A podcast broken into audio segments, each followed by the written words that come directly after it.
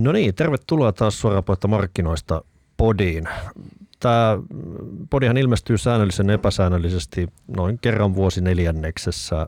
Edellinen me tehdettiin tehdä lokakuun ihan alussa ja Meitä on täällä studiossa taas normaaliin tyyliin Tommi Kokkarinen, Jussi Hyöty ja minä Harri Kojonen. Ja puhutaan sijoitusmarkkinoista ja koska tämä podi ilmestyy tosiaan melko harvoin, niin koitetaan ottaa vähän sellaista niin kuin isompaa kuvaa, eli katsoa vähän kauempaa kuin ihan vaan viikko- tai edes kuukausitason juttuja. Ja mehän hoidetaan sijoituksia kaikki täällä päivätyönämme, eli, eli me tehdään sijoituspäätöksiä kaikissa omaisuusluokissa, kuten osakekorkovaihtoehtoiset sijoitukset, eli Eli meidän näkemykset usein sitten heijastuu myöskin tuonne sijoitussalkkuihin, joita me hoidetaan.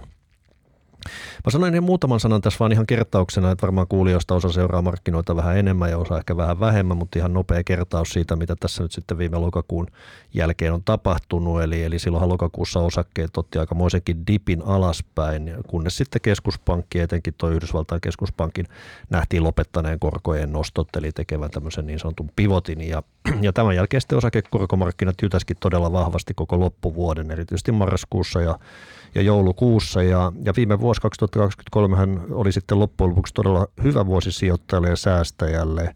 Eli tuommoinen 50-50 salkku, jossa siis on puolet korkoja ja puolet osakkeita, niin, niin tuotti suurin piirtein 10 prosenttia, riippuen nyt vähän sitä, mitä siellä oli sisällä kun sitten taas Suomen osakemarkkina nyt oli aika, aika heikossa hapessa. Mutta tota, odotuksista huolimatta, niin viime vuodesta muodostui todellakin oikein hyvä.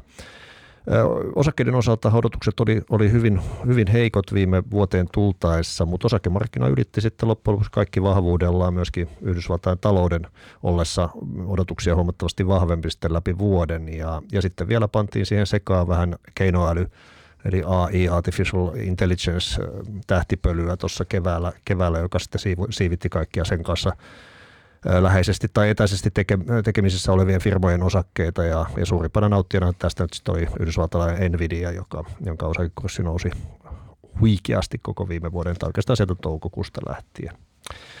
Hyvä. No nyt mennään eteenpäin, unohdetaan noin menneet ja katsotaan eteenpäin. 2024 on tässä ja muutama viikko tässä tätä vuotta eletty markkinoilla. Ja otetaan tähän alkuun nyt ihan talousta, että miten taloudella on epäilemättä, joskus sitä vähän epäilee, onko, sitä, onko sillä yhteyttä esimerkiksi osakekursseihin, mutta kyllä se taitaa olla ja, ja Jussi, meidän spesialisti tällä, tällä tota rintamalla, niin kerrohan meille nyt, että miten maailmantaloudessa näin, näin suurin piirtein tällä hetkellä menee. Joo, kyllä, kyllä sillä on, kyllä sillä taloudella on vaikutusta ja, ja tota, jos mä pikkusen pakittelen tuonne viime vuoteen ja, ja, ja tota, muistelen, niin siinähän viime vuoden alkupuolella oli silleen, että, että erityisesti kuluttaja oli vahva ja sitten palvelusektori oli vahva. Ja sitten teollisuus oli jo viime vuoden alkupuolella heikko. Ja, ja sitten kun me tultiin siinä, siinä niin kuin sinne keväälle, niin sitten me oikeastaan havaittiin se, että, että Kiinan kasvumalli, voi sanoa, tämä niin pitkä kasvumalli, mikä on Kiinalla ollut yli 10 vuotta, niin, niin se on ajettu kyllä loppuun ja, ja sitten ymmärrettiin, että tuo Kiinan talous ei tuosta nyt sitten elvy ja Euroopan talouskaan ei siitä sitten elvy ja, ja siitä ei tullut tukea myöskään sitten tuonne Yhdysvaltain talouteen. Ja sitten kun me tultiin viime vuonna sinne loppupuolelle, niin, niin se vahva palvelusektori, niin se alkoi sieltä sitten heikkenemään ja edelleen tämä teollisuus oli heikko – ja me ollaan nyt aika lailla samassa tilanteessa tällä hetkellä, kuin me oltiin tuossa viime vuoden loppupuolella. Ja, ja tota, siellä palveluissa, joka on kaikkein suurin sektori Yhdysvalloissa ylivoimaisesti ja Euroopassa myös, Kiinassa ei ihan yhtä suuri, niin se palvelusektori on siellä vähän niin kuin, niin kuin kasvun ja, ja supistumisen rajamailla. Mieluummin vähän, vähän siellä kasvun puolella kuitenkin, että, että talous kasvaa siltä osin. Mutta se teollisuus, niin, niin se on edelleen siellä supistuvalla puolella. Ja erityisesti nyt sitten tietenkin, kun me lähdetään tästä eteenpäin, niin, niin toi Kiinan tilanne tässä kiinnostaa, että, että Kiinallahan on näitä rakenteellisia ongelmia, mitkä heijastuu tietenkin sitten Eurooppaan erityisesti, mutta kaikkialle. Ja, ja se Kiina on se asia, että, että niin kuin, tuleeko sieltä se teollisuus nyt ylöspäin vai, vai jääkö se sinne supistuvalle puolelle, niin – niin sitä me tässä nyt seurataan. Mutta me ollaan aika lailla siellä, siellä niin kuin näin ostopäällikköjen indeksien kautta katsottuna, josta, josta tuossa puhun, niin, niin vähän plussalla, palveluissa, mutta miinuksella kyllä teollisuudessa ja erityisesti Euroopassa miinuksella. Mm. Onko siinä hirveän iso ero Euroopan ja Jenkkien välillä sun mielestä? No teollisuudessa on. Siis teollisuudessa Euroopan, Euroopan osalta niin, niin teollisuus on supistunut ihan siis sanotaanko Saksassa puolitoista vuotta, joka on paljon, siis todella paljon, harvinaisen paljon. Ja Yhdysvalloissa taas me pyöritään siinä niin kuin nollan tuntumassa pikkusen miinuksella ja se vähän pomppii. Että, mm. että kyllä siinä on ero. Eurooppa kärsii ö, erityisesti tuosta Kiinan heikkoudesta. Yhdysvallat niin. Sehän on perinteinen mallihan on se, että kaikki dissaa Eurooppaa ja en tiedä johtuuko se siitä, että finanssikeskus edelleenkin on Lontoossa, jossa sitten on tämmöinen tota, krooninen pessimismi aina, aina vallitsee, mutta viime vuonna eurooppalainen osakemarkkina tuotti todella hyvin, eli kaikkien odotusten vastaisesti, niin, niin tota, peräytti ihan hyvät, hyvät nousut. No mitäs Tommi, oletko seurannut inflaatiunia nyt, että sehän on ollut myös semmoinen hot potato tässä markkinalla jo vähän pitemmän aikaa, niin tota, mitäs, mitäs mieltä sä oot siitä, tai millä se susta näyttää nyt? Joo, kyllä se hyvin, hyvin on kehittynyt, kehittynyt tuon viime vuoden aikana jo ja, ja nämä viimeisimmät luvutkin, mitä tuli sitten joulukuulta tähän viime viikkoon, niin, niin tota edelleen se, se tota koreinflaatio siellä mukavasti, mukavasti on niin kuin kehittynyt. Headline, eli, eli nämä niin kuin päällimmäiset inflaatioluvut on jonkin verran itse asiassa noussut nyt tuossa joulukuussa, mikä tulee ää, pääosin niin kuin energiahintojen hintojen nousta sitten, mutta se mitä, mitä nämä niin kuin keskuspankit katsoo, varsinkin siis puhutaan nyt Fedistä, niin, niin tota, kyllä se on tämä Core, Core PCE-inflaatioluku ja, ja tämä Core, Core CPI-luku, mikä nyt viime viikolla tuli ulos, niin, niin on sen suuntainen, että, että tavallaan tämä harjoitus, harjoitus niin kuin kehittyy silleen, silleen niin kuin soft landing hengissä, että, että, että niin kuin mahdollisuudet saada se tämän vuoden loppuun mennessä sinne kohti sitä, sitä targettia on, on niin kuin ihan kohtuulliset. Mm. Päästäänkö ihan sinne, niin ei välttämättä, mutta, mutta kuitenkin sillä ladulla oltaisiin. Se ei välttämättä ole tässä niin, kuin niin ihan niin reipasta se kehitys tuossa koreinflaatiossa sitten niin kuin tämän H1 aikana. Että et se voi, voi vähän niin kuin jumittuakin silleen niin kuin tuohon kolmosen tuntumaan, mutta, mutta kyllä se olisi niin kuin kaikki eri mukaan matkalla sinne, matkalla sinne niin kuin kolmosen allekin. Ja se, se niin kuin luo sitten sellaisen niin kuin – semmoisen niin tavallaan pöydän Fedillekin operoida, operoida noiden korkojen kanssa, että se pystyy niin kuin lähteä liikkeelle niiden laskujen kanssa. Joo. Tota, Jussi, sä olit aika oikeassa tuossa inflaatiossa, että se, silloin kun se röyhähti tuonne yläsuuntaan aika paljonkin, että Euroopassahan nähtiin 10 prosentin inflaatio, vuosi inflaatio siis vuoden takaiseen hintojen nousu ja Jenkeissä samaa luokkaa, 10 prosenttia kummassakin. Ja tota, mm. ihan hyvin näit silloin, että, tota, että näin voi käydä ja sehän oli kyllä markkinoille aikamoinen yllätys. Ja, mutta nyt ollaan tulossa alas, oletko edelleen, mä taisin viimeiskin kysyä tätä, että oletko yhtä pessimistinen vielä asiasta? Mä, mä en käytä koskaan tätä pessimisti, optimisti, mä aina realisti. okay. se on muista se, niin kuin, se, jos sä mihin tahansa niin kuin laitaan menossa, niin se yleensä enemmän tai, myö, enemmän tai myöhemmin teet väärin, väärin johtopäätöksiä. Niin. Ja, Parempi, ettei sano oikein mitään. Ei, ei sano niin realisti. Niin kuin, siis tietysti sä sanot sen, mitä sä näet. Ja, okay. ja, ja se, se no mitä sä näet? No mun mielestä Mun mielestä se inflaation äh, isoin ajuri on ollut äh, tämä työmarkkinat. Eli siis, mm. siis avoimien työpaikkojen määrän kasvu alkoi jo kymmenen vuotta sitten ja se on kasvanut tasaisesti koko ajan. Ja, ja nyt tämä on ensimmäinen, tämä on niin tämmöinen heikkosuhdanne, ehkä taantumakin, niin, niin meillä on edelleen työvoimapulaa. Sä ajatelkaa. Siis tämä on ihan Puhutko ensin... Jenkeistä vai, vai Ei, kun mä puhun kai, Eurooppa ihan täsmälleen sama asia. Hmm. Euroopassahan työttömyys laski jopa vielä. Että Joo, mitä se oli 6,4? 6,4, 6,5 oli edelliset pohjat ja nyt uusi pohja on siis keskellä Eli tätä heikkoutta. Tämäkin sotii sitä Euroopan pessimismiä vastaan, tai on tai, se nyt realismia sitä vastaan? Se on, no joo, mutta... Mä... sanotaan, että täällä on työttömiä pilvin pimeän, onhan Jenkeihin verrattuna, mutta 6,4 on aika matala. Se on joo, se on siis supermatala, se, se ei ole koskaan ollut niin matala. Mm. Mutta siis se on eri asia vielä, että siis tämä on se niin kuin erilainen ilmiö nyt tämä, tämä työvoimapula. Siis meidän teollisuushan on taas huonossa kunnossa, niin kuin äsken tuossa sanoin. Ja, ja nyt kun mä katson tätä inflaatiota, niin mähän puran. Mä en, mä en oikeastaan niin uskalla sanoa, että jos inflaatio tulee, on tullut alas, niin se tulee edelleen alas, vaan mulle inflaatio on niin kuin kysynnän ja tarjonnan tasapaino. Ja nyt kun mä katson sitä, että mitä siellä alla on, niin, niin kyllä mä näen, näen sen, että – tavallaan, että kun pandemia-aikana tehtaat suljettiin ja sitten kun ei ollutkaan enää niitä tuotteita, niin inflaatio tietenkin sitten nousi, kun, mm. kun ei ollutkaan sitä tarjontaa. Ja tämä on korjaantunut. Mutta eikö se nyt ollut nimenomaan se, että me tuli koronan jälkeen tämmöinen vauhtipyörä kiihty hulluna, joka nosti, nosti tuotteiden hintoja, eli oli tuotantokapeikkoja, yritykset pystyivät nostamaan hintoja, kun ihmiset halusivat tavaraa ja tavaraa ei ollut. Eli tämmöinen niin kuin väliaikainen juttu, joka nyt sitten korjaantuu. Sehän näkyy muun muassa inflaatiossa, näkyy tota, raaka-aineiden hintojen tiputuksena ja monessa muussa asiassa. Eikö tämä ole ihan ajan kysymys, koska tuo työ, työttömyyskin tuosta pömpsähtää ylös. Jenkeissähän tuo on 3,7 tuo työttömyysaste, joka, joka on kyllä, kyllä myöskin Todella historiallisesti matala. hyvin Joo. matala. Että. Mutta tämä on musta tämä on vain niin osa storia, että ei tämä ole niin koko story, mutta tämä oli ihan semmoinen niin luonnollinen story, kun sulla on pandemia, niin näinhän siinä tietenkin käy. Niin. Mutta se alla oleva kaikkein isoin asia on kuitenkin se kysyntäinflaatio, joka on just tämä työmarkkina, joka on alkanut jo kiristymään siis kymmenen vuotta sitten.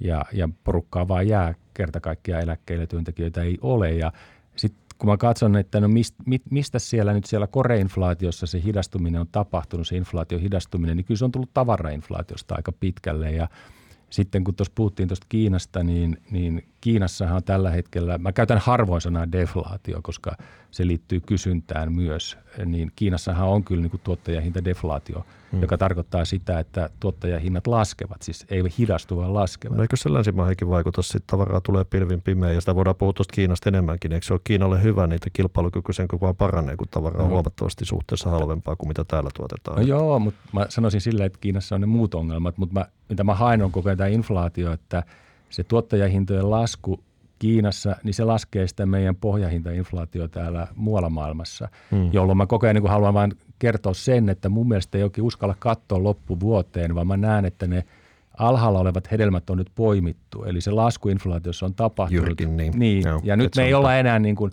selvillä vesillä. Että tämä on niin kuin, tämä riippuu nyt siitä kysynnän voimakkuudesta todella paljon. Se on hmm. se olennainen ja mä itse pidän, että tämä on joka tapauksessa itkeämpi tämä inflaatio tästä niin kuin vuosia eteenpäin. Niin.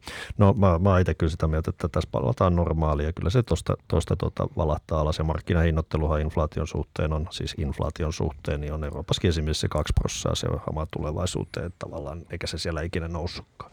Mutta Tommi, koronostot on nyt ohitse ja tähän liittyy tämä inflaatioisesti vahvasti siihen, mitä keskuspankit puhastelee tuolla ja, ja tota, korkoja nostettiin, ohjauskorkoja todellakin jyrkästi ja tosi nopeasti korkealle tasolle 2000-luvun mittareilla mitattuna. Ja nyt odotellaan ohjauskorkojen laskemisia, eikö niin? No näin, kyllä, kyllä nyt on leivottu aika hyvin, hyvin niitä koronasto, koronalasku, anteeksi, odotuksia tuonne sekä Amerikoihin että Eurooppaan, että puhutaan viidestä kuudesta, ehkä tällä hetkellä mieluummin viidestä, viidestä niin kuin koronaleikkauksesta vuoden loppuun mentäessä, että, että on siihen otettu etunojaa. Toisaalta sitten kun katsotaan, missä, missä nämä niin kuin tasapainokorko-olettamat, niin kuin Yhdysvalloissakin on, niin ei me olla päästä sinne, sinne niin kuin, kun suurin piirtein sille, sille tasolle tässä seuraavan niin kuin puolentoista kahden vuoden aikana. Eli, eli tota, tässä otetaan nyt tätä yli, yli tätä kireätä rahapolitiikkaa pienemmäksi.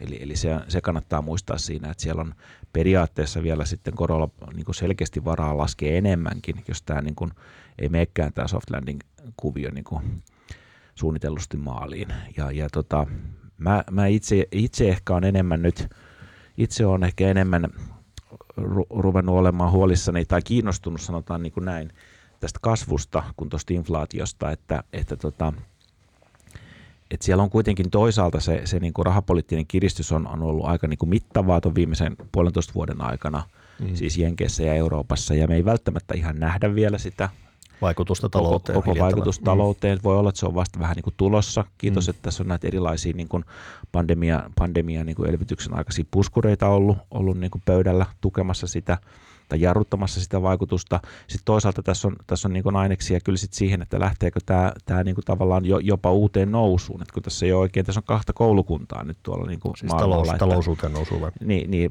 katsoo mm. Yhdysvaltojen kautta, että siellähän mm. on kuitenkin niin kuin tosi hyvänä pysynyt, pysynyt tota, toi työllisyys ja työmarkkinat ja, ja nyt eilenkin tuli näitä vähittäiskauppalukuja, niin se ei, se ei niin kuin hirveästi näytä sellaisia oireita, mutta me ei oikein välttämättä tiedetä vielä sitä, että missä, mm. kohti, missä kohti me mennään sen jo tehdyn kiristyksen kanssa. Ja, ja, ja tota, sitten siellä on tiettyjä elementtejä, esimerkiksi niin kuin näitä ö, autolainoja ja luottokorttilainoja ja muita niihin liittyviä maksuhäiriöelementtejä, jotka on lähtenyt kehittyä vähän niin kuin väärään suuntaan. Niin, niin tota, tämä voi nopeasti humahtaa myös semmoiseen vähän niin kuin huonompaankin kasvuympäristöön, niin silloin korot kyllä tulee tosi paljon enemmän vielä alas. Se on mm. selvä juttu, selvä juttu. Jos tämä menee tälleen, että saadaan tähän potentiaalisen kasvun tasolle niin kuin tiputettua tämä jenkkikasvukin, niin sitten se voi kyllä periaatteessa mennä vähän niin kuin markkina nyt yrittää hinnoitella, että otetaan tämä kiristys pois ja päästään siihen tasapainokoron tasoon niin. ja sitten uuteen nousuun. Niin ja ehkä semmoiseen perinteiseen korkotasoon, niin kuin meidän kyllä, uran perinteiseen, että ei sinne nollaan tietenkään, mutta niin kuin sinne, sinne, missä me nyt totuttiin olemaan. Nimenomaan, Jenkeissä kolme. Euroopassa mm. kaksi, vähän mm. niin kuin tähän tyyliin. Mutta sitten on vielä, vielä niin kuin nyt mä puhuin tuossa jo vähän niin kuin siitä hard landingista ja puhuin jo useampaan otteeseen soft landingista, mutta sitten meillä on vielä tämä vähän niin kuin tämä Jussi käyttää sitä palaa pohjaan tyyppinen juttu, eli se on sitten se, se ylikuumeneminen. Niin ylikuumeneminen. Eli, eli se on kyllä kans riski, eli tosi inflaatiossa, mitä Jussi vähän niin kuin vinkkasi äsken. Mm. Et siinä ympäristössä sitten mä en usko, että, että tota, korkoja päästään laskemaan tietenkään samaan tahtiin.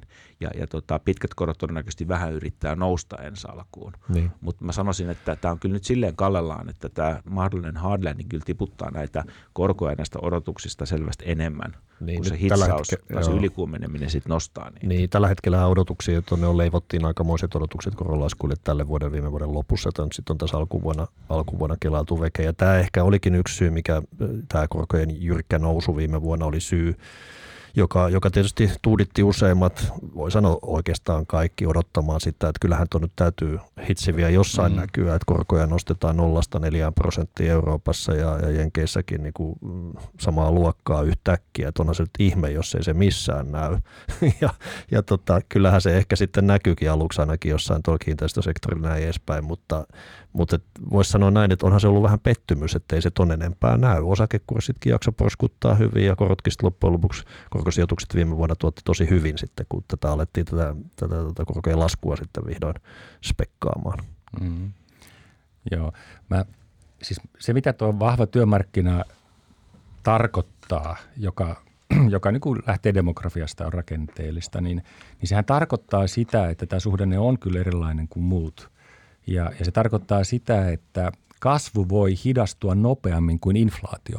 Mm. Ja musta siitä on niin kuin selvät merkit jo, ja siihen löytyy siis tämä musta niin kuin hyvin yksinkertainen syy, jonka takia meillä, meillä tota, on vähän tämmöinen stagflatorinen tämä ympäristö. Tämä ei olekaan semmoinen ihan norm, normaali. Ja tämä ei näytä niin tätä on vaikea uskoa, että tämä olisi vähän erityyppinen kuin aikaisemmin, koska yleensä aina ajatellaan, että kaikki suhdanteet on samanlaisia, mutta ei ne vaan niin kuin tuppaa ole. Että ei, ja kyllähän tässä on ihan selkeä on, erilainen, on koska tämä ihan erilainen, tuli että... tämmöinen, että inflaatio 10 prosenttia on nähty 80-luvun jälkeen. Joo. Kyllä tämä on erilainen, että siinä mielessä nyt parallelleja, kun tuolla markkinoillakin lukee erinäköisiä lappusia, niin vedetään parallelleja siitä sun vedetään, tästä. Vedetään kyllä oik- aika, aika tietysti mutkat niin, suoraksi. Just näin, että kyllä siis äh, tässä tapauksessa täytyy sanoa, että this time is different ainakin this time sykli, different. syklin suhteen. On, että, on, on. Mutta tota, tota, vielä ihan tuosta korkotasosta, että, että ohjauskorothan, kun me tultiin tähän vuosituhanteen, niin Fedin ohjauskorko oli 6,5, jota sen sitten me ei olekaan nähty, josta tiputtiin sitten yhteen prossaan ja, ja sieltä sitten 0,4 lähdettiin taas hiipimään ylöspäin ja, ja tota, suurin piirtein niille tasoille, missä nyt ollaan ennen, ennen finanssikriisiä 2008 ja sieltä sitten tietysti nollaan finanssikriisin jälkeen ja näin edespäin. Nä, näin nämä syklit menee, mutta voi sanoa näin kiteytettynä, että me ollaan noissa ohjauskorossa tällä hetkellä aika lailla vuosituhannen korkeimmilla tasoilla sekä Jenkeissä että Euroopassa, eli Eli, eli tota, et kyllähän nämä niin sillä mittarilla ottaen on aika korkealla, mutta samaan hengenvetoon voi sanoa, että ainakin finanssikriisin jälkeiseen aikaan tuo inflaatio myöskin on, on niin kuin muilla tasoilla, mitä, mitä finanssikriisin jälkeen nähtiin. Et se on hyvä muistaa, tuo finanssikriisi ainakin mun maailmassa, niin se aiheutti, aiheutti kyllä semmoisia niin syviä arpia, joiden paraneminen kesti kyllä, kyllä vuositolkulla. Että itse asiassa lueskelen tässä jos B. Sternsin vanha toimitusjohtajan tota, no elämäkertaa ehkä voisi sanoa, että kertoo siitä, kun Bear Stearns meni, meni nurin silloin finanssikriisissä. Mm. Tota, tota, hypätään noihin korkoihin ihan justiinsa. Mä sanon vaan tämän QT vielä, eli quantitative tightening. Niin sehän tarkoittaa sitä, että nuo keskuspankit pienentää erinäköisillä metodeilla tasettaan. Nehän nosti sinne valtavia määriä mun lähinnä valtionlainoja ja mortgage back tuolien ja, ja vähän yrityslainojakin. Ja, ja tota, nyt sitten niitä annetaan erääntyä sieltä tasolta, taseesta, joka tarkoittaa sitä, että ne, jotka näitä bondeja alun perin emittoi, kuten valtioyritys tai, tai joku muu, niin joutuu korvaamaan sen rahoituksen nyt sitten myymällä bondeja tänne yksityiselle markkinoille, eli tavallisille sijoittajille. Eli, eli saa nähdä, että onko tänne nyt sitten kysyntää minkä verran. Eli, eli tämä toimii kyllä ehkä sitten pitkän korkotason vähän vastatuulena. Mutta tota, hypätään vielä korkoihin. Mä tiedän, että varmaan suurta, suurinta osa kuulijoista kiinnostaa osakkeet, mutta me ollaan jätetty aina tuonne viimeiseksi, jotta, jotta tota, tässä väkisin joutuu kuuntelemaan taloutta ja, ja keskuspankkeja korkoja. Mutta korot on hyvin tärkeä asia, asia kyllä. Se, se tota, on todellakin selkä, selkä ydin tai selkäranka markkinoilla monessa mielessä. Tota, onko Tomi sulla jotain kommentoitavaa ehkä vielä, jos niin kuin taas näkymistä kor, kor, korkosijoituksista ehkä nyt tälle vuodelle, että tuon massiivisen rallin jälkeen marras-joulukuussa, että menikö siihen nyt kaikki mehut vai, vai tota, onko siellä vielä jotain, jotain tota herkkuja jäljellä tälle vuodelle?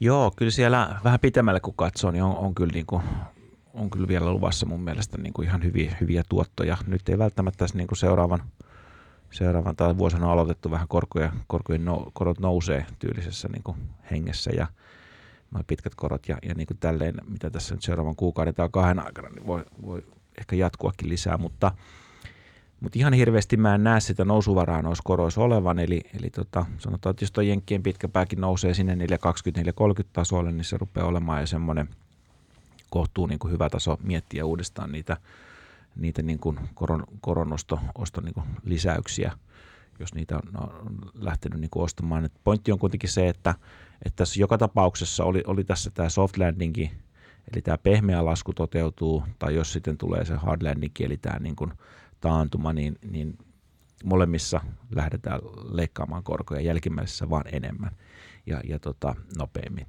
Ja, ja tota, tätä kautta niin kun perinteisesti se on ollut ihan hyvä, hyvä nyrkkisääntö, että silloin kun korkoja lasketaan enempi tai nopeammin, nopeammin, nopeammin tai hitaammin, niin, niin se on ollut ihan kohtuu hyvää aikaa niin kun omistaa korkoja ja, ja korot sitten pääsee edelleen jonkin verran alaspäin.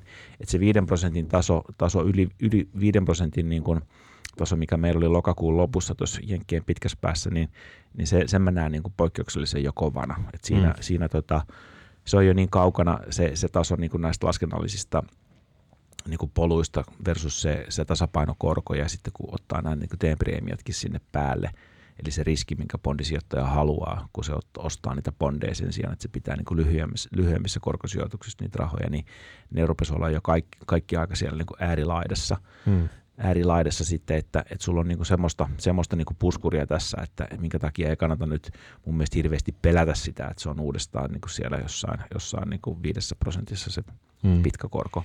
Eli, eli tälleen, niinku, tälleen niinku mun, mun mielestä tämä on niinku, korkoihin kannattaa suhtautua niinku mieluummin silleen, että, että semmoinen niin perus, perus niin kuin longi ja sitten jos tulee dippejä, niin sitten pyrkii ostamaan sitä. Mm.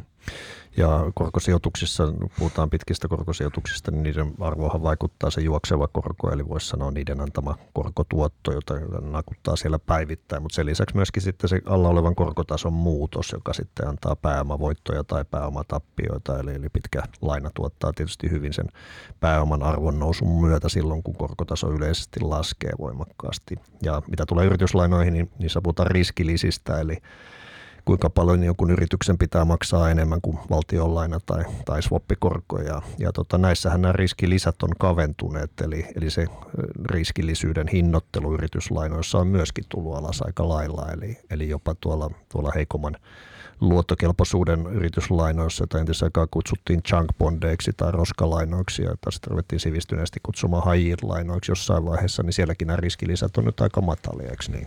Joo, se toi on hyvä pointti, että et, tota, et siinä, siinä mielessä korkojen sisäisessä tarkastelussa, niin niin se, se niin kuin esimerkiksi IG versus HY, niin IG on kyllä selkeästi niin kuin houkuttelevamman näköinen – ihan jo vertaa niitä riskipreemioita, niin kuin mikä, mikä niin kuin on, on se IG-riskipreemio, mm. vaikka 3B-reitatut lainat versus sitten high yield riskipreemiot, vaikka 2B tai 1B-reitatut lainat, niin ne on oikeastaan nyt niin tiukkoja nämä, nämä riskipreemioiden välinen erotus, kun se on ollut tässä niin tyyliin pitkässä juoksussa aina silloin tällöin se käy, käy aika matalalla tasolla se, mm. se erotus. Ja, ja se on vähän huono, huono merkki kyllä, kyllä sitten niin kuin, silleen niin kuin taktisesti noille high että, että sit jos tuohon kasvuun tulee yhtään semmoista niin kuin ongelmanpoikasta, niin, niin se preemio ei ole kyllä riittävä siellä, siellä mm. sit niille kasvaville maksuhäiriöodotuksille ja, ja ylipäätään, että sellaiseen ympäristöön, missä, missä kasvuun suhtaudutaan niin kuin nihkeämmin. Joo. Ja IGS on sitten toisaalta se duraatio on, on pitempi. IG on tämä paremmat yrityslainat. Joo, par, paremmin reitetut lainat kuin, kuin high markkinoissa. Eli, eli jos me nyt ajaudutaan siihen niin kuin, äh, kovaan laskuun, tällaiseen niin kuin taantuma-ympäristöön, niin, niin tota se alla oleva korko hyödyttää enemmän sitten näitä IG-lainoja kuin, kuin high lainoja Et, et siinä on, siinä on niin kuin – selkeä marssijärjestys mun mielestä koroissa, että et, et, niin se IG on edelleen ehkä se paras paikka koroissa valtioiden, valtioiden niin mm. ohessa. Ja no, tämä korkotaso edelleen, siis erityisesti Euroopassa voidaan katsoa viimeistä kymmentä vuotta, jolloin ohjauskorot oli nollassa tai jopa alempana, eli negatiivisia näin edespäin. Meillä nyt IG, eli tämä paremman luottokelpoisuuden omaavat yrityslainat, niiden korkotaso on suunnilleen 3,75, mikä nyt on eurooppalaisittain todella hyvä. Ja Yhdysvalloissa 5,15 sitä luokkaa. Edelleenkin voi sanoa, että, että, että erittäin mainio, mainio tota, korkotaso. Jos puhutaan näistä high lainoista, eli näistä heikomman luottokelpoisuuden omaavista, niin Euro, Jenkeissä puhutaan 8 prosentin tuottotasoista ja Euroopassa seitsemän, mutta siinä on hyvä muistaa toi, mihin Tommi ehkä viittasi tuossa, on nämä luottohäiriöt, jotka tuolla, tuolla puolella sitten tulee kyllä syömään tuosta tosta, tota, osan tuosta tuotosta. Se kuuluu tuohon markkinaluonteeseen, että siellä nyt kupsahtaa muutamia firmoja vuoden sisällä ja tämä ehkä on ollut viime vuodenkin osalta oli yllätys, että talous pysyy näin hyvässä kunnossa, että näitä luottohäiriöitä koituu varsin tai niin kuin yllättävänkin vähän. Eli, eli näiden heikompienkin yritysten rahoitusjärjestelyt oli hoidettu kondikseen jo, jo ennen tota, korkojen nousua sen verran hyvin, että sitä vanhaa halpaa rahaa on vielä taskussa riittävästi, jota nyt sitten tässä ehkä tämän vuoden ensi vuoden aikana joudutaan sitten rullaamaan aika paljon korkeammilla korkotasoilla uusiksi. Joo, ehkä vielä yksi juttu tuosta korkopuolesta, että nythän noin lyhyet korot, rahamarkkinakorot ohjauskorkojen ollessa näin korkealla, niin on aika houkuttelevia, eli, eli kolmen kuukauden talletus siitä saa ihan hyvän koron ja kuuden kuukauden talletus puhumattakaan kuukauden talletuksesta, eli, eli ne on hyviä, hyviä kyllä niin kuin juoksevan koron mielessä, mutta mutta tota, eivät tietysti tule enää olla näillä tasoilla sitten, kun korkoja lasketaan. Eli, eli tota, todennäköisesti siinä käy sillä lailla, että, että sinne nyt on kerääntynyt tuonne niin sanottuun rahamarkkinaan aika paljon varoja sen takia, että se juokseva korko tällä hetkellä on niin hyvä. Ja olettaisin siellä olevan niin, kuin niin sanotusti paukkuja sitten, sitten tota sijoittaa tuonne pitempään korkopäähän, mutta myöskin osakkeisiin. Eli, eli ikään kuin tämmöistä kuivaa ruutia tälle vuodelle kyllä, kyllä tota, luulisi olevan, olevan niin kuin tarvittaessa tökätä tuonne vähän niin kuin riskillisempiin kohteisiin. No sitten osakkeet, niin tota, mitäs Jussi on maistunut alkuvuoden osakkeiden? Tässä on nyt tänään on 18 päivää eli pari viikkoa sudittu tuolla markkinoilla ja osakkeet on ollut vähän, vähän heikommassa hapessa ehkä monen odotusten vastaisesti. Mun, mun mielestä tämä osakepuoli on edelleen kyllä niin kuin tosi vahvassa linkissä korkoihin. Että silloin kun sä puhut koroista, niin sä puhut kyllä oikeasti myös osakkeista. Ja sitten jos mä vähän tässä pakittelen ja muistelen vaan tätä markkinoiden dynamiikkaa, niin jos otetaan, otetaan niin kuin toi viime vuosi ja vielä otetaan toi toissa vuosikin, niin kyllä se oli aina sillä tavalla, että kun korot laski, kun korot laski, niin osakkeet nousi. Se, se oli niin kuin aina näin. Ja, mm. ja se ideahan ei ollut se, että hei, että taantuma tulee – vaan se idea oli niin, että kun korot laskee, niin vaihtoehtoiset tuotot heikkenee, jolloin mm. sä menet sitten sinne osakkeisiin, niin? Ja niin kauan kuin meillä on tämä... Se oli tämä Tiina, there is no alternative. Joo, se on se Tiina, joo. Ja se, niin kauan kuin meillä on tämä malli tällä tavalla käyttäytyy, niin niin kauan me ei olla mun mielestä selvillä vesillä.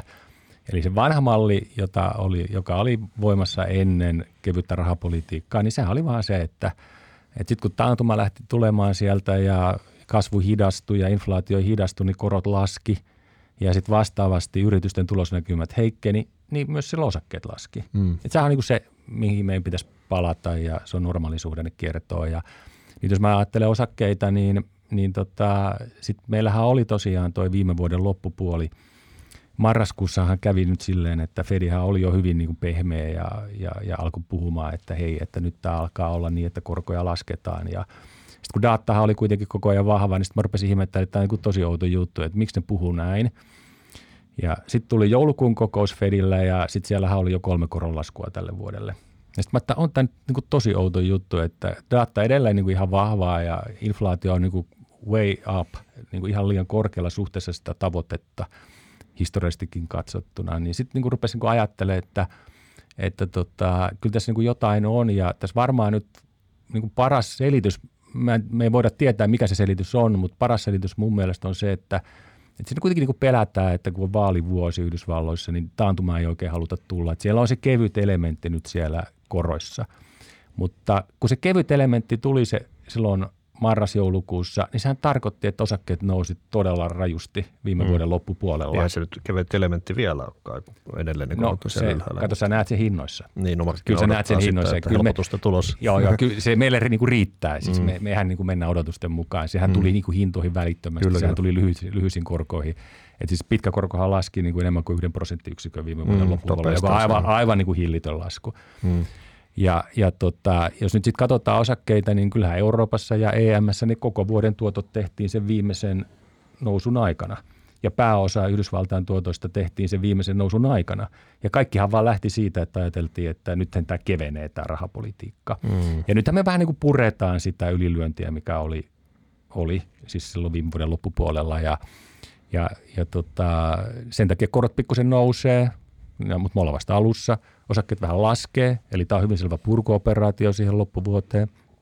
Mutta sitten me nyt ruvetaan katsoa, että mä en uskalla komittoutua kyllä niin kuin koko loppuvuoteen, että mä näen tämän niin, että, että niin kuin erittäin paljon on kiinni siitä, mikä oli se pääasia loppuvuonnakin, eli mitä nuo keskuspankit sanoo jatkossa. Niin, kyllä semmoinen napanuora on, on edelleenkin, että, että kyllä se reaktiivisuus on tullut nimenomaan, niin kuin sanoitkin tuossa, eli, eli kun korot laski vuoden lopussa, niin osakkeet sait siitä boostia, Hirveän ja boosti. nyt osa, korot on noussut alkuvuonna, niin ne on saanut siitä vähän niin kuin neljänsä. Eli, mm. eli kyllä se, se tämmöinen niin kuin, niin kuin napanuora edelleenkin on, mutta kyllähän se, se loogisuus tietysti on siinä se perinteinen, että korot laskee, kun osakkeet voi huonosti, ja osakkeet voi huonosti silloin, kun talous alkaa menee huonosti, jolloin sitten keskuspankki rupeaa laskemaan korkoja, joka auttaa korkosijoituksia, että se perinteinen juttu.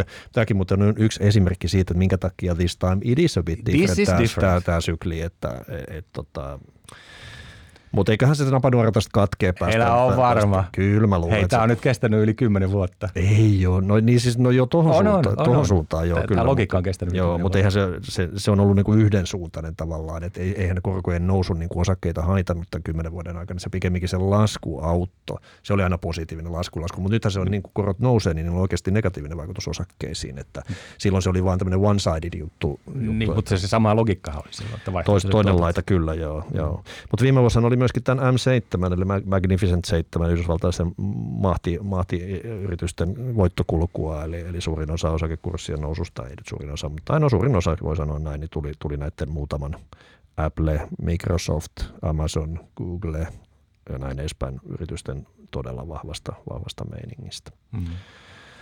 Tota, sehän Tommi, eikö on niin, että toi kehittyvien maiden osakkeethan oli ehkä se vähän niin kuin tämmöinen jumittaja näissä globaaleissa osakemarkkinoissa viime vuonna. Tänä vuonna on alussakin edelleen. Joo, se oli, se oli niin kuin pehmein, pehmein kohta siellä.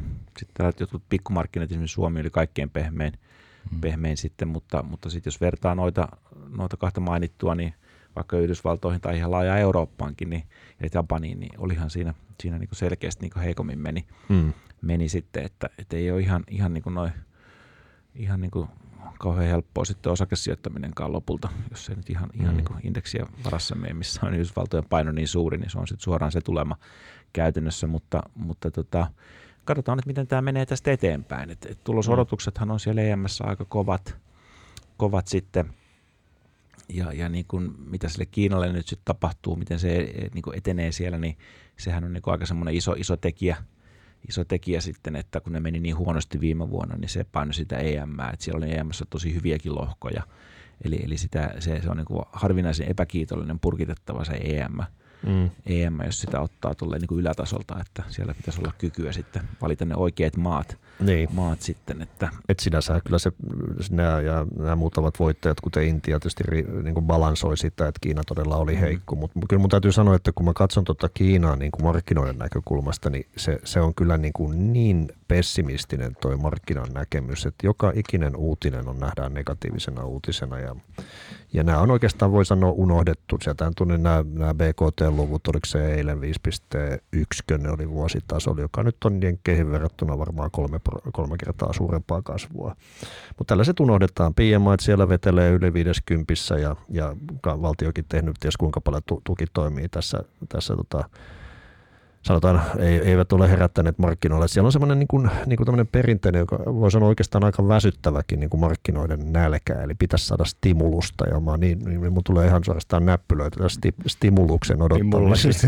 niin, tota, mutta et se voi sanoa, että kyllä niin kuin pessimistisyys on kyllä todella korkealla, että, eli siinä mielessä, joka tietysti markkinoiden kannalta yleensä tuppaa ole hyvä. Että, mutta katsotaan, miten siinä käy kehittyvien maiden, niin kuin Tomi sanoi, kasvu, tai tuloskasvuodotukset kokonaisuutena taitaa olla ihan hyviä, ehkä johtuu siitä, että ne ei välttämättä välttämättä ollut niin hyviä sitten viime vuonna. Mutta toi, Tomi mainitsi nämä suomalaiset osakkeet ja tähän kyllä on hyvä, hyvä muistutus kyllä meille, meille suomalaisille siinä, että tämä hajautus osakemarkkinoilla tai sijoitusmarkkinoilla yleensäkin on kyllä ainoa ilmainen lounas. Suomalaiset osakkeet ja jopa kokonaistuotoltaan, täällä osikotuotot on aika hyviä, niin tota jäi kokonaistuotoltaakin miinukselle vähän riippuu tietysti indeksiä, mitä katsoo, mutta selvästi heikommaksi kuin mikään osakemarkkina ja osakemarkkina muualla. Eli Eli tota, kyllä se suomalaisen sijoittajan kannatti, kannatti tota, olla hajauttanut niitä sijoituksia muuallekin kuin näihin suomalaisille osakemarkkinoille.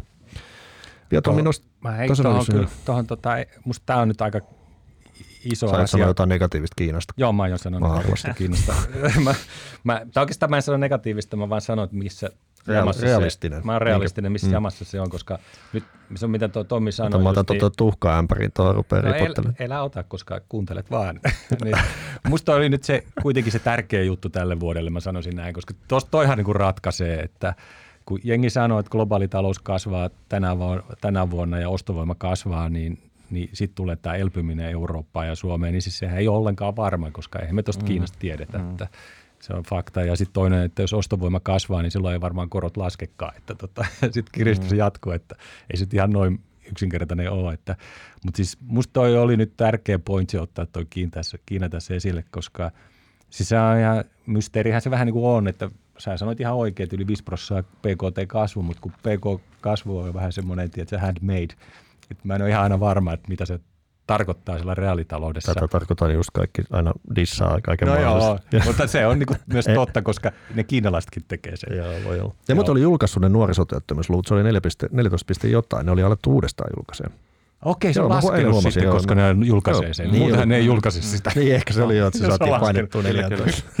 Mutta mut, mut sehän on huolestuttavaa siinä, siinä tavallaan, tai onko se sitten mahdollisuus vai, vai uhka. Mä, mä näen sen huolestuttavana tälleen savolainen, savolainen väittämä, mutta, mutta tota, et, et se kun mä katson nyt näitä niin kun, vaikka tekoälyn kautta näitä niin kun mahdollistajia ja adoptoijia ja mä katson niitä listoja, että miten niitä on hinnoiteltu viime vuonna näitä niin yhtiöitä, niin. Niin, niin sieltähän niin paistaa todella kirkkaasti niin tyyliin kiinalaiset tekkifirmat, Alibabat ja Tencentit. Ne on ihan, niin kuin, ihan eri planeetalla kuin nämä kaikki muut. Niin, eli hirveän halpoja. kun ne on tullut alaspäin, mm. kun ne on muuten niin. noussut hirveästi ylöspäin, niin – niin, niin tota, kuitenkin niillä on, nehän osa, osaa ihan yhtä hyvin varmasti niin kuin, ää, tai, tai pitkälti yhtä hyvin niin kuin tavallaan olla mukana siinä gameissa, mutta siellä, siellä on tämä, niin kuin, sen täytyy olla sitten tähän Kiinan valtion tietynlainen liitäntä, että siihen ei uskalleta mennä, uskalletaanko siihen mennä sitten myöhemmin tänä vuonna, niin nämä on kyllä todella vaikeita. Mm-hmm. Et, että niin kuin, tämä johtaa niin kuin pahimmillaan siihen, että sitä tekoälyä pelataan sitten varmuuden vuoksi jostain muualta.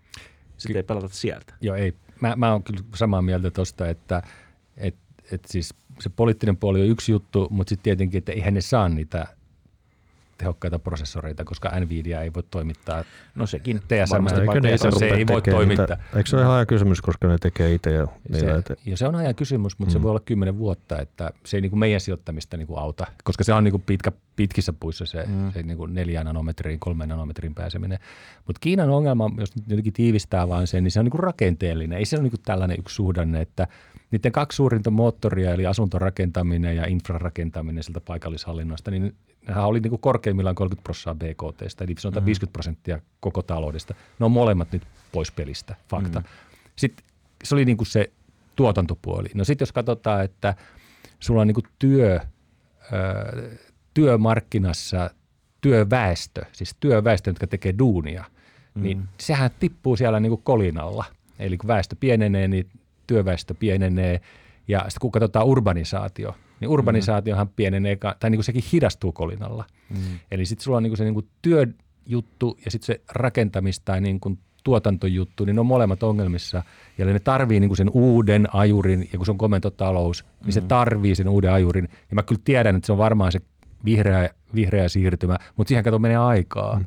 Mut miten, siihen menee aikaa ennen kuin se tulee läpi mut sieltä. Mit, mitä sä dissaat mm. sitten ton, että, että kun se on maailman toiseksi suurin talous, jos kasvu on 5, jotain prossaa, Jenkeissä hyvällä tsekellä päästään puoleentoista ehkä ensi vuonna. Et, et, joo, demografia, kaiken näköisiä tämmöisiä tota, Akilen kantapäitä, mutta silti 5 prosentin kasvua. Joo, se on, 1,2 miljardia se ihmistä. Se on se handmade juttu. Niin, että se on, se on sun mielestä ihan tämmöinen niinku fabricated mutta sitten sun pitää muistaa, mm. että sä et voi katsoa sitä pelkästään, koska sitten kun sä rupeat katsoa ihan oikeasti niin kuin palvelusektorin kehitystä ja sä rupeat katsoa teollisuussektorin kehitystä, niin eihän ne ole niin kuin ollenkaan niin hyviä. Siellähän niin kuin teollisuus on miinuksella, palvelut taitaa olla mun mielestä niin kuin about nollilla suurin piirtein. Ja kun sä katsot sen velkataakan, niin siis velkataakan hoitaminen on ainoastaan mahdollista, jos kasvu on nopeaa. Mm. Mm. No oikeastaan mun täytyy vaan sanoa se, että toi on kyllä, niin kuin, se on varmasti aivan totta, että kyllähän on ongelmaa kiinteistössä näissä päin, mutta sen mä vaan sanon, että kyllä tämä markkina on niin, niin jumalattoman pessimistinen, eli se, se on usein, kun näitä markkinoita on pitkään katsonut, niin, niin sä näet tavallaan tuosta uutisoinnista, että, mikä se ikään kuin se mentaalinen asemointi on. Ja me käytetään Bloomberg-järjestelmää tietysti, mikä on pelottavan tota, monopolinen vastaava finanssimarkkinan järjestelmä. Ja, ja tota, siellä kun artikkelit esimerkiksi sieltä lukee, niin kyllä kaikki asiat kääntyy niin kuin negatiivisiksi jostain syystä. Että, että oikeastaan, ja se on, on, on tietenkin heijastunut myöskin tuonne hinnoitteluun, eli kiinalaiset osakkeet mm. on tullut kyllä, kyllä tota reippahasti alas. Että mainitaan nyt kuitenkin, että sielläkin retail sales vuositasolla oli ylös 7,4. Eilen, eilen tuli figuurit Kiinasta, että tota, ei mä nyt ihan hirveän huono tuommoinen retail kasvu, mutta, mutta niin kuin sanottu, niin mm. siinä on varmaan jotain heikkoa siinäkin. Ei, ei kun siinä, siinä, mä kyllä näen ihan tosiasioitahan nämä on, mitä tuossa Tomin kanssa puhuttiin, mm. mutta siis tosiasiahan on myös sekin, että siis markkinoilla on erittäin pessimistinen kuva siitä. Se on myös totta. On. Mm. Mm. Niin, siinä ei anneta sijoittajille tavallaan mahdollisuutta katsoa vaan noiden fundamenttejen kautta, että mikä on halpa – mikä voisi, niin kuin, minkä pitäisi nousta verrattuna nyt vaikka länsimäisiin niin verrokkeihin, mm. koska siellä on tämä poliittinen elementti siellä pöydällä. Se on totta. Ja sitten monet lähestyy sit sitä kautta, että ei sitten mennä ollenkaan sinne mm. tai, tai antaa sitten olla vaan halpa. Joo. Ja, ja sitten monet, monet niin kuin että niin on vielä sitten se, semmoinen niin aito strateginen ajattelu ei välttämättä toteudu kovinkaan mm. monessa paikassa, kun miettii vaikka tätä meidän bisnestä. Niin siinä on paljon sellaista taktista elementtiä, niin sä et voi hirveän paljon sekoittaa sellaista. Se on muuten totta. Niin kuin, Äh, Eli tätä voisi kutsua niin kvartaalitaloudesta. No vähän, vähän juuri näin, mm. että, että sellaiset niin kuin strategisesti halvat ideat, niin, mm. niin niiden niin kuin tuominen niin kuin tähän niin kuin aktiiviseen sijoittamiseen niin kuin sille isosti, niin se on, se on vaikeaa. Se on mm. tosi vaikeaa. Tohon, tohon, Varsinkin, jos siellä on joku tämmöinen poliittinen elementti, mikä, mikä tavallaan on ihan nolla ja ykkönen. Ja sitähän tällä hetkellä on, koska siis yks, jopa yksityissijoittajien, vielä. Niin, yksityissijoittajien kiinalaisten osta, osakkeiden ostamista on vaikeutettu. Ja Joo, se, se, on, se on ihan fakta, että, että yksityissijoittajana erinäköisten sanktioiden ja tämän tyyppisten asioiden takia, niin se, on, se ei ole niin helppoa kuin joskus, joskus, mikä tietysti vähentää sitä mahdollisuutta tukea sitä markkinaa ostamalla sitä. Eli. Mm. Mm. Toi Tommi sanoi, se on politiikka ja mä vaan sanoin sen geo siihen eteen, mm. kun sä tarkoitit mm. sitä. Niin tota, ja tietenkin sisäpolitiikkakin, mutta, mutta kun sehän näkyy nyt just silleen, että, että sijoittajathan todellakin, siis me, meidän kaltaiset mm. sijoittajat vetää ne pääomat sieltä veke. Mm. Se on niin kuin, ja sitten taas niin kuin yritykset, mm. jotka on teollisia sijoittajia, niin nekään ei enää tee niitä suoria sijoituksia sinne. Mm. Se, sekin me tiedetään. Ja sitten tulee niinku se, että tuotantoahan siirtyy just tähän toiseen isoon, eli Intiaan. Mm. Ja sen takia mm. musta oli tuo viime vuosi mainio, koska Kiinahan laski sen tammikuun jälkeen, mikä oli se se, niin kuin se hyvä mm. jakso, niin sen jälkeen koko vuoden. Mutta Intiahan meni just päinvastoin ja se Kyllä. kuvaa mun mielestä mm. tämä myös tulevaa. Mutta tähän voi ollakin siinä mielessä, kun ihan tuossa alussa osakkeesta puhuttaessa puhuttiin kehittyvien maiden osakkeista, eli se voi olla ihan hyvin, että sä haluatkin tuommoisen korillisen niitä, että joskus siellä menee Meksiko hyvin, joskus menee Intia ja voi olla, että sieltä vähän tuotantoa siirretään Malesiaa, Kiinasta ja näin edespäin. Mutta tota, kokonaisuutena ne on kuuluu tähän kehittyviin maihin, eli, eli tota, en mä tiedä, se voi, voi olla niinku ihan, ihan hyvä pitkällä aikavälillä, että sä ootkin vähän niinku hajautettu siellä. Että sehän riippuu vähän indekseissä paljon tuo Kiina ja kehittyvien maiden osakkeista edustaa mutta helposti semmoinen kolme kahdeksasosaa. Eli mm. paljon muistaako Jussi paljon kolme kahdeksasosaa on? Desi? En mä muista sitä, mutta... Me ollaan mä... Tomi kanssa oltu rahamarkkinoilla joskus sata vuotta sitten. Joo, joskus ollut ja tehnyt koko ikäni ennustamissa. Varmaan muutama tuhat investointikalkyyliä alkaa olla plakkarissa. niin, niin, mutta tota, eikö tässä niin kuin ole sellainen juttu nyt tässä kehittävissä markkinoissa, me tästä Tomin kanssa eilen juteltiin vielä aika pitkäänkin, että et kun me niin nähdään tämä tuotannon siirtyminen sieltä Kiinasta veken, niin siis siellä on niin Intiat ja sitten siellä on Vietnamit ja mm. sitten siellä on niin Meksikot ja Indonesiat ja siis siellä on tulossa niin kokonaan uusi porukka, jolla on niin selvä kasvunäkymä. Siis se on niin tämmöinen China plus one, Kiina plus yksi tuotanto asia, niin tämähän on niin kuin tulossa nyt sieltä, joka mun mielestä niin kuin on tosi tärkeä, että sitä pitää niin kuin katsoa sitä sektoria. On se, mutta toihan mm. onkin arvostuksiltaan sitten noin mainitsemaskin maat. Niin, niin tota, no ei mä tiedä, no Kiintia jo se on, se on, on, se on varsin korkea, mutta et sitten tietysti aina perustellaan siitä, että kasvukin on kovaa, että se on perusteltua, mutta verrattuna Kiinaan niin arvostukset tietysti heijastelee noita ajatuksia ja Kiinan arvostukset mm. on, on varsin tai todellakin halpoja ja sitten nämä nämä ympäröivät ei, ei ihan niin, niin tota edullisia olekaan. Eli, ja sitten mun täytyy kyllä sanoa, että mä itse ajattelen kyllä tuosta, että ajatellaan sitä Kiinan niin kuin massiivista kokoa, että se varmasti on ihan totta, että joku pyrkii siirtämään tota, tuotantoa sieltä pois vähän ja ehkä kohdistamaan ne uudet jonnekin muualle, mutta onko se sitten sen kokonaisuuden kannalta kuitenkaan niin merkittävää, että se niin kuin olisi tämmöinen kioskvelttare. Sitten, ja, ja sitten pitää myöskin muistaa, että ei tarvitse palata sinne talouteen enää, mutta leikitään nyt sitten, että yhdysvaltalainen firma siirtää sen tuotannon keskilänteen Kiinasta, niin mitäpä se tekee tuotteiden hinnoille ja niitä myytävyydellä asiakkaille. Eli, eli, eli epäilenpä, että ei ole ihan niin helppoa tehdä sitä, jos haluat, että sun tuotteita joku vielä ostaakin. Että. No juuri näin, että, että tässä on vielä, vielä lyhyesti tuohon, että nythän tämä kaikki, mitä tässä puhutaan, niin miten markkinat käyttää nyt, tämä, tämä on niin kuin tässä osastolla vähennetään riskejä Kiinassa. Sitten on vielä erikseen se, että eriydytään Kiinasta. Ja, ja se, on, se onkin sitten paljon jo niin kuin rajumpi juttu. että et nyt, tosiaan, nyt tosiaan toi on vähän niin kuin jarru, mitä Harri sanoi, mm. että et ei, ei, ei ole niin helppo saman tien vaihtaa sitä paikkaa niin kuin monella jenkkitekilläkin, että missä ne tekee niitä, mutta, mutta niin kuin mä oon nähty nämä strategiset komponentit, ne, ne, niitä ei siellä enää niin kuin, niitä ei sinne saa viedä, niitä ei saa siellä valmistaa mm. ja niin kuin näin. Ja, ja tota, vaikea nähdä, kun, kun on nyt, nyt katsoo vaikka Jenkkien sisäpolitiikkaakin, että, että siellä on niin kuin aika todennäköisesti niin kuin hallitus vaihtumassa, niin, niin se on vielä rajumpaa se meno sen jälkeen. Eli, eli tota, että kyllä siinä, kyllä siinä tota, aika tarkkana saa sit olla, olla että mm. mihin, mihin lähtee mukaan, mihin ei. Mm. Kyllä, vähän meidän pankkihan teki tämän kyselyn. Mm. Meidän pankkihan teki tämän kyselyn siitä, että miten suomalaiset yritykset on reagoineet. Niin kyllähän ne on niin kuin todella rajusti reagoineet sillä tavalla, että ne näkee Kiinan nousun uhkana. Mm. Siis se on niin kuin suomalaisten suuryritysten mielipide tällä hetkellä. Ja musta on kiva, kun Suomestakin tulee tämmöisiä, Joo, mutta tämmöisiä, tämmöisiä tutkimuksia. Ja ja kyllä siinä se, just tämä, mistä puhutaan tässä, että politiikka on tänä mm. päivänä sijoitusmarkkinoilla äärimmäisen tärkeä juttu, mm. että me voidaan dissata sitä politiikkaa ja siinä on edelleen koko ajan tämä uhka niin kuin siitä, että meillä on tämä Venäjä, Ukraina, meillä on Iran, Lähi-Itä. Nyt jos luette Pohjois-Korean mm. uutisia, niin nehän aikoo, niin kuin nehän puhuu, että Etelä-Korea olisi niin kuin heidän ja, mm. ja kuuluu niin kuin heidän vaikutuspiiriin. Se lipsahtaa tuonne geopolitiikkaan, mä en laittanut sitä tänne. Ah, Okei, okay, mutta me Tommin kanssa mutta... otettiin tämä nyt esille, vaikka sä siellä, vaikka sä siellä niin kuin yrität välttää tai yeah. estää meitä, niin me tullaan täältä vaan linjoille, linjoille ja ja niin kuin siihen tulee nyt tämä, miksi jengi siis sanoo näin, joka on siis taas jälleen kerran fakta, niin, niin kyllähän se just on tämä, että tämä epävarmuus Taivanin suhteen on niin suuri. Joo, tämä moninapaisuus, se, se on niin kuin tullut jäädäkseen ja, ja tota, eihän tämä Open kyselykään tuskin olisi ollut ilman tätä Venäjän hyökkäystä näin niin kuin mm, pahan se vaikuttaa niin kuin siihen. Mutta näin se on vaan nyt jaettu. mm. Tässä pitää nyt jotenkin luovia. Joo, me, tämä on mun mielestä niin kuin asia, joka meidän pitää ottaa, niin kuin meidän pitää ottaa kaikki riskit huomioon. Mm. Mm. Mutta eikö Jussi toi yritysten, niin kuin, jos kysytään, että koetko Kiinan uhkana, jos kysymys olisi tällainen, niin eikö se nyt aika luonnollista, että, että totta kai sä koet uhkana semmoisen, joka tuottaa halvemmalla samaa laatua kuin sun omat tuotteet. Esimerkiksi nyt vaikkapa eurooppalaiset autotehtaat tai jenkkiautotehtaat, jossa kiinalainen tuottaa nykyään laatuisen kuin paranee ja, ja on vastaavia tuotteita, niin aika luonnollista kokea uhkana. Että siinä ei välttämättä ole mikään poliittinen aspekti, vaan nimenomaan se, että, että se on uhka, että joku tuottaa samaa kamaa, mitä sä itse tuotat ehkä paremmalla laadulla ja halvemmalla. Niin mä ymmärrän, no. että se on aika uhkaava tilanne. Mä, mä en, Suomessa ei oikein semmoista autoteollisuutta, että mä ei auto, mutta... Si- mä, mä, tar- mä, mä niin kuin nyt puran tätä, no. niin, niin mä ajattelen kyllä silleen, että kun se hyppy oli niin selvä tämän, tämän tota, Ukrainan sodan jälkeen, se on niin kuin nyt selvä, että se ei ole aikaisemmin ollut vastaava.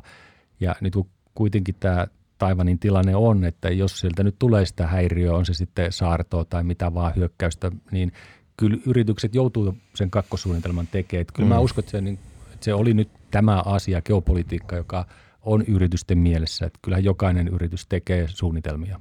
Mm. Joo, ilman muuta Joo, suunnitelmia pitää se. tehdä ja, ja, ja, ja tota, ja, ja ihan varmasti olet oikeassa siinä, että tietysti, ja kyllähän me mietitään näitä geopoliittisia asioita, että mä, mä itse koen ne monasti vaan sellaisina, että ne on niin, niin tavallaan isoja, että, että niiden niin kuin soveltaminen tähän, tähän meidän aikahorisonttiin on aina, aina hankala, että on hyvä tiedostaa niitä, ottaa niitä huomioon tietysti, mutta just se, että, että, että ne, ne on vähän sellaisia, että, että ne ei niin kuin oikein liikuta mitään ennen kuin sitten tapahtuu jotain todella isoa. Jos nyt ajatellaan vaikka tätä Israel-Gaasa-konfliktia, niin ei oikein markkinoilla voi sanoa, että sillä on ollut mitään vaikutusta.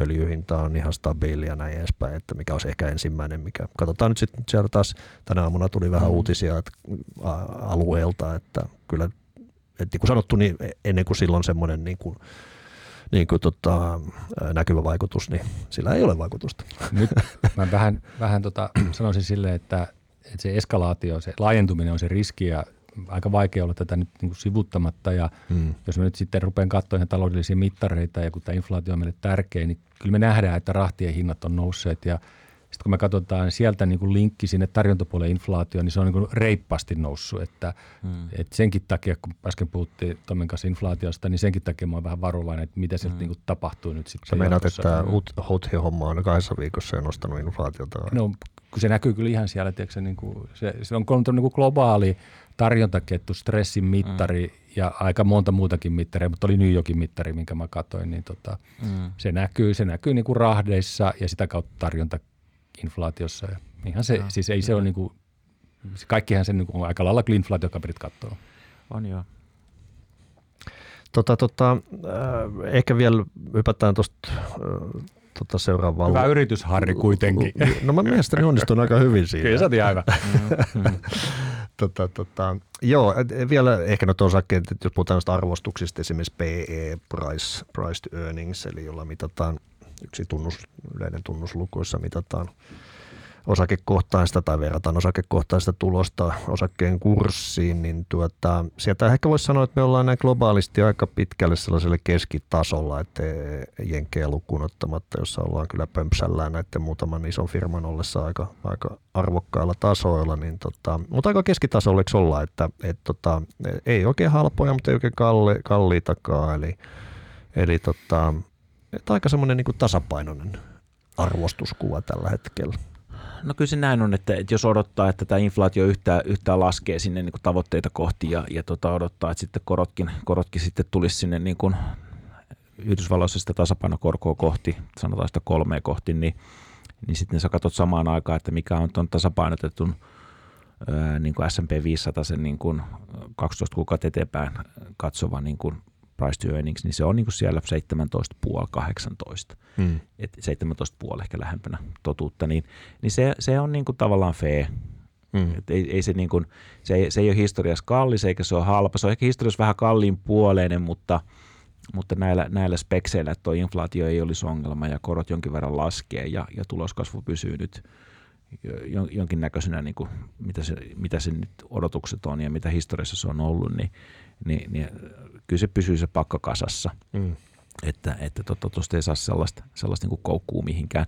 Toki sitten tässä on tämä, että mihin, mihin tämä, niin tämä kasvu nyt tässä lopulta menee, että, että on se sen verran korkeat, korkeat ne osakearvostukset äkkiä, ne sitten sieltä yhden, kaksi, yhden, kaksi tööniä tulee alaspäin niin sanotusti siis tässä tapauksessa sieltä 17-18 tyyliin, tyyliin sinne 16, jos, jos tuo yhtään lähtee niin kuin – earningsit niin kuin tippumaan tällaisessa niin kuin taantuma, taantumaskenaariossa, että, että ei sulla mitään puskureita niin kuin semmoiseen ole. Niin. Ja sitten se voi olla, että jos, jos tämä menee siihen niin kuin tähän niin kuin tällaisen hard landingin puolelle, että inflaatio ei, ei sitten tulekaan alas ja, ja, ja korkoja ei oikein päästä laskemaan, niin on se sittenkin liian kallis. Joo. Sittenkin se tulee alas ja sitten, sitten öniksit voi siinä tapauksessa ehkä kestää vähän paremmin, mutta kertoimet tulee kuitenkin alas.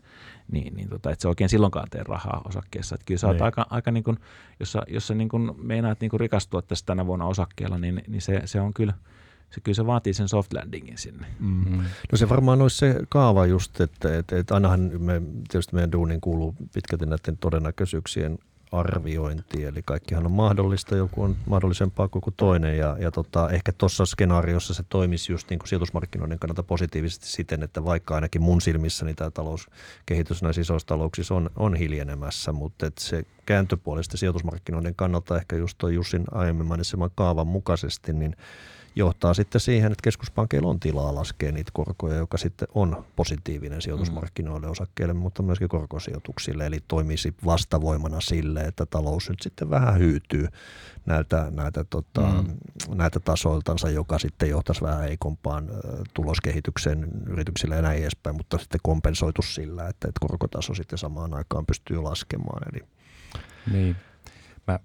Mä, mu, mun mielestä tuo arvostuspuoli ei ole nyt se ajuri, vaan se, tässä on niin, niin paljon asioita nyt tässä tapahtumaketjussa, kun mennään eteenpäin ja niin paljon liikkuvia osia, että, että niin kuin se arvostus ei ole varmaan se ajuri, vaan se, se markkinoiden dynamiikka ja talouden ja kaiken tämän, tämän niin kuin geopolitiikan kehitys on se ajuri, että mä lähtisin niin kuin siitä. Sitten se ristiriita on mun mielestä vaan väistämätön, että, että jos mä ajattelen silleen, että, että kun me ajatellaan nyt niin, että ää, inflaatio hidastuu, korot laskee ja sitten me samaan aikaan kuitenkin todetaan, että kun soft landingissa se niin kun, talous ei kuitenkaan hirveästi heikkene ja yritysten, siis ei hirveästi heikkene, siis se voi vähän heikentyä, mutta se ei voi paljon heikentyä, että se ei voi saa sitä spiraalia alaspäin. Mm.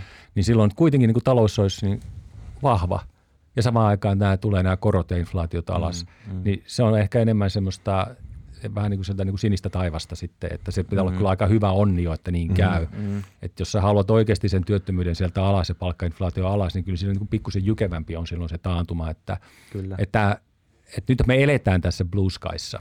Mm. Se on totta, että siis joka, jokaisesta niin kuin kovasta laskusta, jokainen kova lasku on ollut pehmeä lasku ensiksi ja sitten siitä tulee kova lasku. Ja tämä on just se vaikeus mm. nyt niin kuin tässä. Ja, ja monet sitten, jotka on niin kuin negatiivisempia markkinoista, niin just, just niin kuin vetoo siihen, että sä et, niin kuin, sä et pysty tekemään sitä pehmeätä laskua ja se muuttuu niin nopeasti, että sä oot jo sitten myöhässä, mm. kun se tavallaan se kova, kova tulee sinne. Ja, ja mä oon kyllä tosiaan samaa mieltä, että tämä, nämä niin kuin arvostukset ei ole nyt tässä se silleen niin kuin, tällä hetkellä ajuri, Ei. koska me ollaan niin kuin mä äsken kuvailin Just aika niin kuin neutraalilla tasolla. Jos me oltaisiin tuossa PS niin 21-22 sen 17 puoli sijaan, tai jos me oltaisiin 14-15, niin sitten me ruvetaan olemaan niin kuin jo sen verran niin kuin irti niistä, mm. niistä tota historian keskiarvotasosta, että siitä tulee helposti itsestään ajuri. Että se ei sitten kestä siellä kovin pitkään, mm. jos sitten niissä muissa muuttujissa tapahtuu niin kuin muutoksia, oli ne earningsit tai korko tai geopolitiikka. Mutta nyt, nyt se on niin kuin, että se, se liik- liikkuu sitten tosi nopeasti ja sun on pakko huomioida se. Mutta nyt sä oot tavallaan tässä näin tälleen, että, että sä, sä niin kuin, se on nyt vaan siinä neutraalina ja, ja me katsotaan näitä muita ja se mm. menee sitten sen mukana, näin mä sanoisin. Niin, mutta Tuohon, ota mä, Harri vielä, kun tuo Tomi avasi tota, niin Älä sano geopolitiikasta. Joo, sano sä sitten siitä, niin mä sanoin tuosta työmarkkinasta, niin, niin tota, kun mä just sanoin, että tavallaan se työttömyydenhän pitäisi niin kuin nousta nyt sitten jonkun verran. Mm. Ei me voida tietää kuinka paljon, että me saataisiin oikeasti kasvu hidastumaan mm. ja, ja sitten saataisiin se inflaatiotavoitteeseen. Niin siinä on vain sellainen, että nyt kun sitä mietitään, niin silloin pitää ottaa toi, otetaan nyt vaikka 40 vuotta historiaa taaksepäin ja katsotaan, että milloin se työttömyys on noussut. Mm. Niin se on joka kerta aina noussut, kun joku on niin sanotusti poksahtanut. Et se, että rahapolitiikan kireys sinällään tois työttömyyden ylös, niin se on mahdollista, mutta meillä ei oikein ole historiasta siihen mitään evidenssiä. Eli aina oli joku kupla, joka on puhjennut, jonka takia taas meillä on tämmöinen epävarmuus, että kuin tämä nyt menee tämä työmarkkinoiden jäähtyminen. Tämä on niin hyvä katsoa historiasta. Mutta etkö se voi ajatella sitä myöskin näin, että tosiaan kun tässä on tämä vauhtipyörä joka kiihtynyt, se alkaa tässä hyytymään, mutta työllisyys on semmoinen aika hidas muuttumaan. Että et voisiko se nyt kuitenkin mennä, että kun me palataan tässä normaaliuteen, niin siellä on edelleenkin vallinnut se tiukkuus sen takia, että tämä vauhtipyörä on ollut vauhdissa ja ne kaiut siitä koronasta vapautumisesta on edelleenkin voimissa ja kun työllisyys reagoi yleensä aika hitaasti tuommoiseen muutokseen, se on, on niin kuin hidas kääntymään suunt, kumpaankin suuntaan, mm-hmm. niin voisiko se nyt sitten olla niin, että tavallaan tässä palataan siihen normaaliin, joka sitä helpottaa sitä niin sanottua työvoimapulaa tuolla, tuolla tota, työmarkkinoilla ja palataan vähän normaalimpaan siinäkin, joka nostattaa, että se ei vaadi mitään sen ihmeempää poksahtamista, vaan enemmänkin paluuta normaaliin. Joo, siis, siis se, se, tietenkin se on mahdollista, se voi mm. tapahtua, mutta sitten kun me aina joudutaan katsomaan, että mitä aikaisemmin on taloudessa tapahtunut ja sieltä niin kuin miettimään, mitä nyt tapahtuu, niin silloin tämä, mitä mä kuvasin, että siellä on aina ollut se mm. poksahdus, niin se on niin kuin hyvä tiedostaa, että näin mm. se on ollut aikaisemmin. Mm. Ja nyt kun meillä on vielä se, se niin kuin työvoimapula, mm. niin silloin mun mielestä nämä kaksi asiaa pitää niin kuin yhdistää tähän suhdanteeseen ja niin kuin fundeerata, että näin on ollut historia ja nyt vielä tässä on tämmöinen niin kuin samaan suuntaan vaikuttava voimakas voima. Mm. Niin silloin me, ei me, musta meidän niin kuin hirveä, mä en uskalla ainakaan lähteä menemään sanomaan, että nyt se työttömyys nousee mm. ja kaikki rom, mm. niin kuin romahtaa. Mm. Koska mä näen, että tässä voi olla oikeasti, että tämä niin pysyy tämä työmarkkina vahvana ja tämmöisenä mennään tässä Kyllä. Niin pidempään. Kyllä. Et toi, toi on just, näin, just, kun puhutaan monesti siitä, että miten sitä taantumaa nyt pitäisi sitten ennakoida tai muuta, niin, niin, niin ehkä tuo työmarkkina on just se, mitä nyt pitäisi väijyä niin just ihan näin. ensiksi ja viimetteksi ja niin kuin näin. Ja, ja tota, sieltä voi kyllä sitten, pitäisi näkyä vähän niin kuin selkeämpiä niin kuin – rakoiluja ja sitten se voi aika mm. nopeastikin kehittyä niin kuin huonoksi ja, ja niin kuin näin edespäin. Mut, mutta ja tällä on sitten selkeät niin kuin vaikutukset siihen tavallaan niin kuin kasvuun ja kasvulla tähän. Kyllä. Eli, eli mä sanoisin, että, että on sen verran nyt erilainen tämä kuluva vuosi tai tämä ympäristö kuin mitä se oli viime vuonna ja sitä edellisenä vuonna, että, että silloin piti niin kuin murehtia sitä inflaatiota ensimmäisenä – ja sitten murehittiin kasvu, mutta nyt tässä joutuu murehtimaan niin kuin yhtä aikaa. Näitä. Molempia pitää murehtia. Et, et, tämä on niin kuin silleen muuttunut. Tai ei murehtia, Tommi, vaan analysoida. Niin, analysoida Mutta joo, onhan se varmasti heilahtamassa siihen normaalimpaan suuntaan. Mm. Eli, eli se, tämä poikkeuksellinen inflaation röhähdys, niin tässä pikkuhiljaa vai puunhollaan ja, ja just mm. palataan siihen normaaliin. Mutta jälleen kerran niitä, kun me mietitään niitä todennäköisyyksiä, niin kyllähän joku todennäköisyys esimerkiksi on tälle seuraavalle skenaariolle. Eli, eli työttömyys lähtee ihan normaaleista tota, syklisistä asioista nousuun, talouskasvu hiljenee, joka näyttää nyt tässä, tällä, sitä niin kuin tapahtuu tällä hetkellä, nämä fiskaalituki, jota, joka tuki erityisesti yhdysvaltalaiset kuluttajaa todella massiivisesti tässä koronan jälkeen, niin se, se lähtee tota veke, veke tota ja, ja tota sitä kautta sitten mennään niin, sanotusti synkkiin aikoihin. Tällä on joku todennäköisyys, mutta ehkä jos katsotaan tuonne eteenpäin, niin mikä sitten on todennäköisin ehkä kuitenkin, niin ehkä se sitten voisi olla kuitenkin se, että Meillä on kuitenkin ne keskuspankkien korot siellä huipussaan, siellä on tilaa laskea, joka sitten auttaa sijoituskohteita sekä osakkeita että korkoja, kun sitä laskua nähdään. Ja se lasku varmasti aiheutuu sit sitä kautta, että taloudessa näkyy heikkoutta ja, ja, ja inflaatio tota, luisuu sen myötä edelleen alemmas. Eli toimii ikään kuin vastavoimana. Eli, eli, eli siinä mielessä niin ehkä sitä, se todennäköisin varmaan olisi semmoinen niin kuin ihan, mm. ihan ok osake. Voisi ottaa huomioon, jos, äh, anteeksi, Tomi mainitsi nämä arvostukset, niin sehän on tietysti markkinoiden kannalta hyvä, että ne ei esimerkiksi ole missään topeissansa, eli hyvin kalliita. Että voi sanoa, että ne on ihan ok. Että et ei ne nyt ole superhalpoja, mutta ei superkalliita. Kun se on superkalliita, niin se tietysti aiheuttaisi niin kuin enemmän sitä riskaabeliutta sille puolelle. Nyt ollaan ihan ok. Eli, eli tästä voisi tulla ihan, ihan, ihan niin kuin, tai sanotaan se todennäköisin ehkä kuitenkin on, että ihan, ihan jees sijoitusvuosi edessä. Et sitten on näitä häntä riskejä ehkä kumpaakin suuntaan. Mä itse näen negatiivisen isompana kyllä kuin sen, niin kuin sen hirveän positiivisen, mutta, mutta todennäköisyys niilläkin on.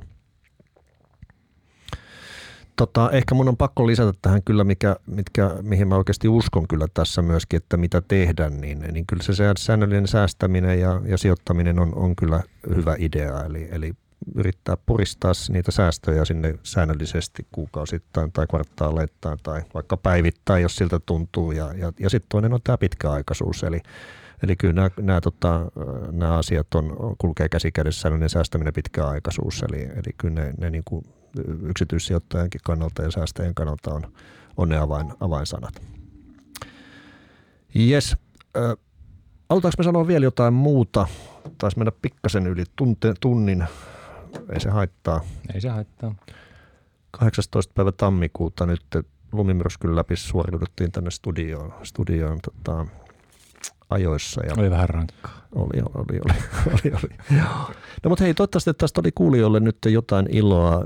Ehkä saitte omia ajatuksia näistä asioista ja, ja tota, voitte miettiä meidän, meidän näkemyksiä, sopiiko ne omaan maailmaan ja, ja siihen omaan sijoitus- ja säästämistoimintaan. Ja, Ei muuta kuin omasta puolestani niin, niin oikein hyvää totta, ja menestyksekästä vuotta 2024 ja, ja kuulemme sitten taas, taas seuraavan kerran suoraan puhetta markkinoista podin merkeissä.